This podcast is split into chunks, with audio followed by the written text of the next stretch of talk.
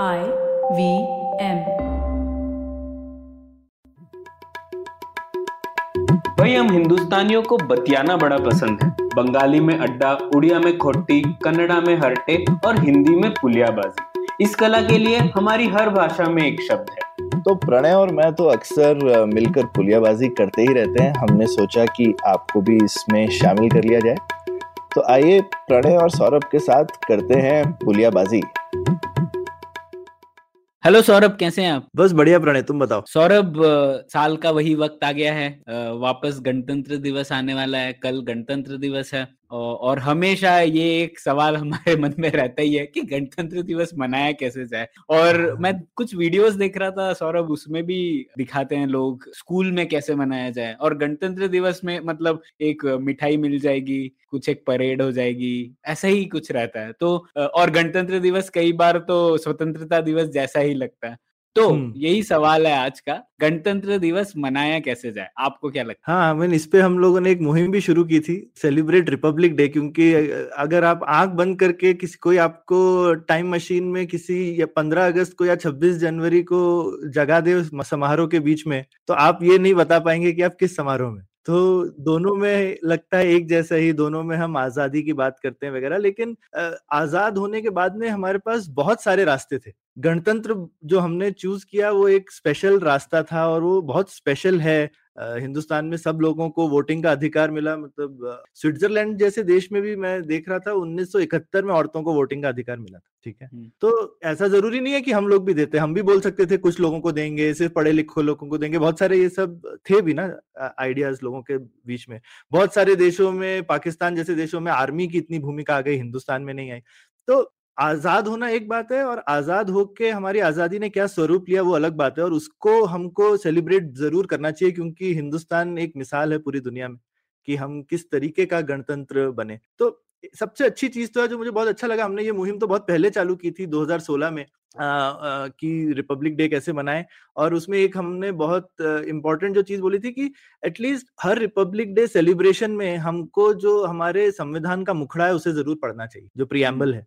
तो। वो छोटा सा है एकदम कोई भी पढ़ सकता है और उसी में सारे मायने छुपे हैं हमारी रिपब्लिक के आज़ादी बराबरी भाईचारा वगैरह राइट तो सब कुछ है उसके अंदर और वो हमने डाला था और उसके बाद बहुत खुशी हुई थी देख के जब लोग एक तरह से कह रहे थे कि हम अपने संविधान के लिए लड़ रहे हैं और आप उनसे चाहे अग्री करिए चाहे डिसएग्री लेकिन जब ये सीए एनआरसी के अगेंस्ट प्रोटेस्ट हुए थे तो लोगों ने सड़कों पे नुक्कड़ नुक्कड़ पे संविधान का प्रियम्बल पढ़ा था। मुझे वो देख। के बहुत खुशी होती थी कि पहली बार इतने सार्वजनिक रूप में इतने सारे लोगों ने हिंदुस्तान का प्रियम्बल पढ़ना शुरू किया था। और मुझे लगता है ये कोई सिर्फ़ एक प्रोटेस्टर्स की चीज़ नहीं होनी चाहिए हर हिंदुस्तान के नागरिक को ये चीज़ करनी चाहिए और एक साथ करनी चाहिए। एक छोटी सी चीज़ तो कर सकते हैं अगर आप कोई भी रिपब्लिक डे के समारोह में इन्वॉल्व हैं या फिर अगर आप ऑर्गेनाइजिंग कमेटी वगैरह में है तो प्रियम्बल तो छोटा सा होता है, उसका एक प्रिंट आउट लेके कम से कम जितने लोग आ रहे हैं, उन सब में बांट दीजिए और फिर एक साथ पढ़िए, वो लोग घर भी ले जा सकते हैं उसको बाद में। कम से कम एक बार कुछ घंटों के लिए हम उन शब्दों पे गौर करेंगे ज़्यादा और देखेंगे कि उनका क्या मायने हैं। तो मुझे लगता है ये एक बहुत सिंपल तरीका है संविधान को सेलिब्रेट करने का। और दूसरा हम अपने शो नोट्स में डाल सकते हैं। मतलब ये, मेरे को लगता है ये मौका होना चाहिए सोचने का कि संविधान कैसे बना क्यों बना उस पर क्यों हमने किस तरीके की डिबेट्स करी। और हर तरीके की डिबेट हो चुकी है। संविधान में कोई हम लोग सोचते हैं तो कॉन्स्टिट्यूएंट असेंबली की डिबेट्स आजकल तो ऑनलाइन अवेलेबल हैं। उनको आप देख सकते हैं।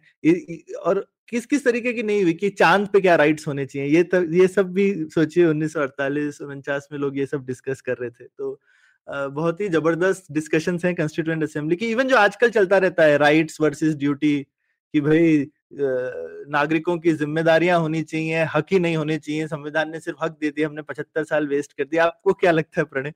ये ये सब मतलब हम पचहत्तर साल बाद भी ये सब क्यों डिस्कस कर रहे हैं? हाँ बिल्कुल, ये अभी तक चल रहा है ये डिबेट तो मुझे तो बहुत ही अटपटा सा लगता है। लेकिन हाँ। सौरभ कहीं मुझे लगता है कि ये जो गणतंत्र शब्द है ये थोड़ा दूर हो गया है आम नागरिक से क्योंकि हम लोग इसे इसकी परिभाषा भी कैसे देते हैं? आपने सुना ही हो स्कूल में हम पढ़ते हैं। मैं यूट्यूब पर भी देख रहा था कि क्या वीडियोज़ आते हैं। What is Republic Day why is Republic Day celebrated तो तो। वही जो घिसी पिटी बात हम लोग स्कूल टेक्स्ट बुक में पढ़ते थे कि republic is form of governance where the head of the state is not a monarch हाँ हम्म, मतलब जो हेड ऑफ़ स्टेट है वो कोई वंशानुगत राजा नहीं है बल्कि कोई और व्यक्ति है राज प्रमुख राष्ट्रपति जो भी बोल रहे तो ये मतलब एक आम नागरिक को लगेगा अभी तो कोई राजा नहीं होते ना तो लोगों हाँ, को लगता है क्या हाँ, है ये? मतलब वाई इज़ इट इम्पोर्टेंट इससे क्या महत्व? क्या बड़ी बात होगी? हाँ तो मुझे लगता है उस परिभाषा वहाँ से शुरू करनी चाहिए। और लोगों को ये हमें जागरूकता फैलानी चाहिए कि गणतंत्र में सबसे बड़ा महत्व है कि जो है विधि का विधान सबसे ज़्यादा ज़रूरी है। Rule of law not the rule of men और अ ग्रुप ऑफ़ मेन और विमेन जो भी हो रहा ना? तो वो सबसे ज़्यादा ज़रूरी है। इसका मतलब है कि एक गणतंत्र के अंदर आ, सबसे सर्वोपरि है जो हमारी विधि है आ, हमारे यहाँ पे कॉन्स्टिट्यूशन है लॉ जो है वो सबसे सर्वोपरि है। और जो उसका पालन कर रहे हैं जो हमारे गवर्नमेंट में है जो हमारी जुडिशियरी है वो सब भी उसके नीचे आते हैं। हाँ तो वो उससे ऊपर नहीं उठ सकते। तो उनकी भी यही ज़िम्मेदारी है कि वो जो लिखा हुआ है हमारे विधि में विधान उसका पालन करे उसको हमेशा बनाए रखें। तो ये मुझे लगता है ज़रूरी है समझाना क्योंकि नहीं तो सिर्फ़ राज प्रमुख कोई राजा नहीं है उससे तो कोई फ़र्क नहीं पड़ता। बिल्कुल और वो ये सब प्रियम्बल में छुपा है लेकिन हाँ ये सब थोड़ा सा एक्सप्लेन करने वाली चीज़ है। शुरू ही ऐसे होता है ना वी द पीपल हम भारत के लोग देते हैं। तो वो जो हम भारत के लोग दे रहे हैं वो एक बहुत बड़ी बात है कि हम ही एक तो है कि ये विधान है सबसे बड़ा और वो विधान कहीं ऊपर से नहीं टपका है। वो हम लोगों का बनाया हुआ विधान है और एक तरीके की स्वयंभू प्रक्रिया है। ये नहीं है कि कोई हमको बोलेगा कि तुम अब ऐसे रहो और ये तुमको इस तरह से रहना चाहिए।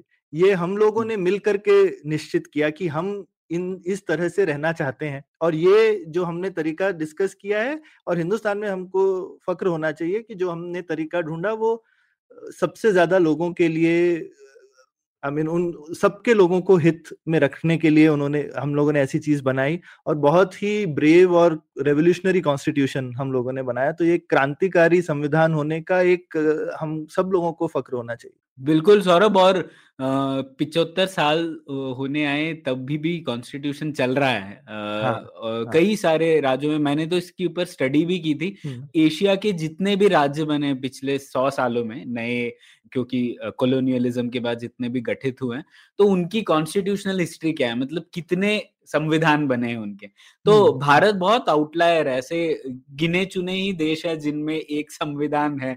बाकी यहाँ पे तो इतनी उथल पुथल हुई है कि अलग अलग संविधान कभी कभी तो पूरा का पूरा राज्य ही बदल गया। तो हाँ। वो सब नहीं हुआ और भारत एकजुट रहा है तो इसके लिए आ, हमारे संविधान को बहुत बहुत बड़ा श्रेय जाता है और जो कॉन्स्टिट्यूएंट असेंबली है उसको भी बहुत बड़ा श्रेय जाता है। और सिर्फ़ एशिया में नहीं प्रणय मतलब इवन फ्रांस जैसा देश भी जो है उनके भी कुछ चार या पाँच कॉन्स्टिट्यूशन बन चुके हैं। बिल्कुल हाँ कि मेनी रिपब्लिक्स ऑफ़ फ्रांस हाँ, हाँ। तो सौरभ एक सवाल जो आप बात कर रहे थे जो हुकूक और कर्तव्य है मतलब कि अधिकार हम कई बार आता है अभी किसी राज, राजनीतिज्ञ ने भी हालिया बात की थी इसके बारे में कि जो हमारे अधिकार हैं वो उस पर निर्भर करते हैं कि हम अपने कर्तव्य किस तरीके से निभाते हैं। तो एक गणतंत्र क्या कहता है इस बारे में? मतलब एकदम ही जिसको कहते हैं ना फालतू का स्टेटमेंट ठीक है?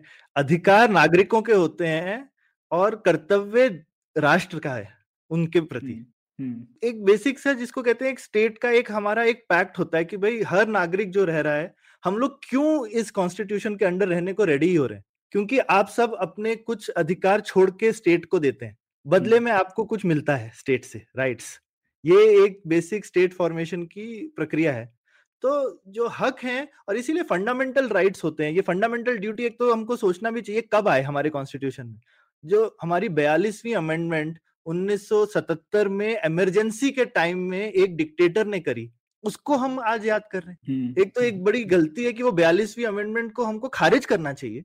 सारी उसमें जो चीज़ें लिखी उनको निकाल के फेंकना चाहिए वो अत्याचार है हमारे कॉन्स्टिट्यूशन के ऊपर ठीक है? हम्म, तो ये तो एक एक तो किया नहीं है हमारे जितने भी राजनीतिज्ञ हैं उन लोगों ने सब लोगों की मिली भगत ही रहती है। मतलब मतलब इमरजेंसी के टाइम में जो चीज़ें हैं उनको तो नकारना चाहिए था ना वो तो हमारी डेमोक्रेसी का पार्टी नहीं होनी चाहिए। तो हम्म, हम हम्म, लोगों की कॉन्स्टिट्यूंट असेंबली जिन्होंने तीन चार साल मिल करके ये चीज़ें करी उन्होंने नहीं सोचा कि फंडामेंटल ड्यूटी होनी चाहिए कॉन्स्टिट्यूशन के हम्म, एक डिक्टेटर ने उसको अंदर डाला उसको और आज हम उसको सेलिब्रेट कर रहे हैं। ये कैसे? और ये कोई हम मतलब भारत के जो लोग हैं उन लोगों को एक और भी लगता है कि बाकी जगह चलेगा हिंदू हिंदुस्तान के लोग कोई कम है क्या किसी से? तो ये चीज़ आज सुन के तो मुझे इतना खराब लगता है कि उन्नीस सौ सैंतालीस में लोग बोलते थे अरे हिंदुस्तान के लोगों को तो वोट देना इनका हक ही नहीं होना चाहिए ये लोग इस लायक नहीं है। हम्म, और आज भी कुछ लोगों के मुँह से ऐसा सुनते हैं अरे ये लोग जो है हकों के लायक नहीं है इनसे सिर्फ़ काम कराओ। तो हम्म, ये जो आप ऐसे जो फंडामेंटल ड्यूटी का क्या मतलब है? मतलब आपको एक ज़बरदस्ती की ड्यूटी लगा रहे हो ये तो बहुत ही अजीब तरीके का फिर रिलेशनशिप हो जाएगा जहाँ पे आप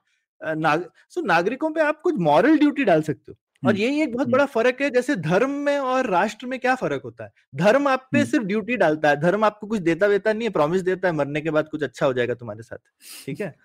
पर आपके पास खूब सारी ड्यूटी होती है आपको करनी चाहिए जो। हाँ, पर धर्म से भी कुछ मिलता है कुछ हाँ कुछ लोगों को वो भी बात है। और मैं कह रहा हूँ उसका अपना स्थान है समाज में। कि उसका अपना स्थान है समाज में कि भाई आप लोगों पे एक जो है मॉरल रिस्पॉन्सिबिलिटी डालो कि अच्छे काम करने चाहिए वगैरह वो ठीक है। लेकिन जब आप ये चीज़ कॉन्स्टिट्यूशन और लीगल फ्रेमवर्क में डालते हो तो लोग अब जैसे फंडामेंटल राइट right जो है वो लीगल रिस्पॉन्सिबिलिटी है देश की कि आपको मिले। हम्म, हम्म, अगर आप फंडामेंटल ड्यूटी डाल दो मतलब कि आप हर सिटीजन के ऊपर लीगल रिस्पॉन्सिबिलिटी डालोगे कि आप करो आप तो नौकर बना रहे हो हर हाँ। यानी कि गुलामी का देश बनाने चाहते हैं क्या हम? कि हाँ, सारे के हाँ। सारे जो लोग हैं हम कोई चीटियों की कॉलोनी है? कि एक कोई बीच। में और सारी की सारी चीटियाँ कॉलोनी के लिए काम करती है हम इंसान है भाई। और ये इंसानों की रिपब्लिक है। हाँ। तो मेरा तो बहुत खून खोलता है ये सब सुन के। नहीं सुन के पता पड़ रहा है मुझे।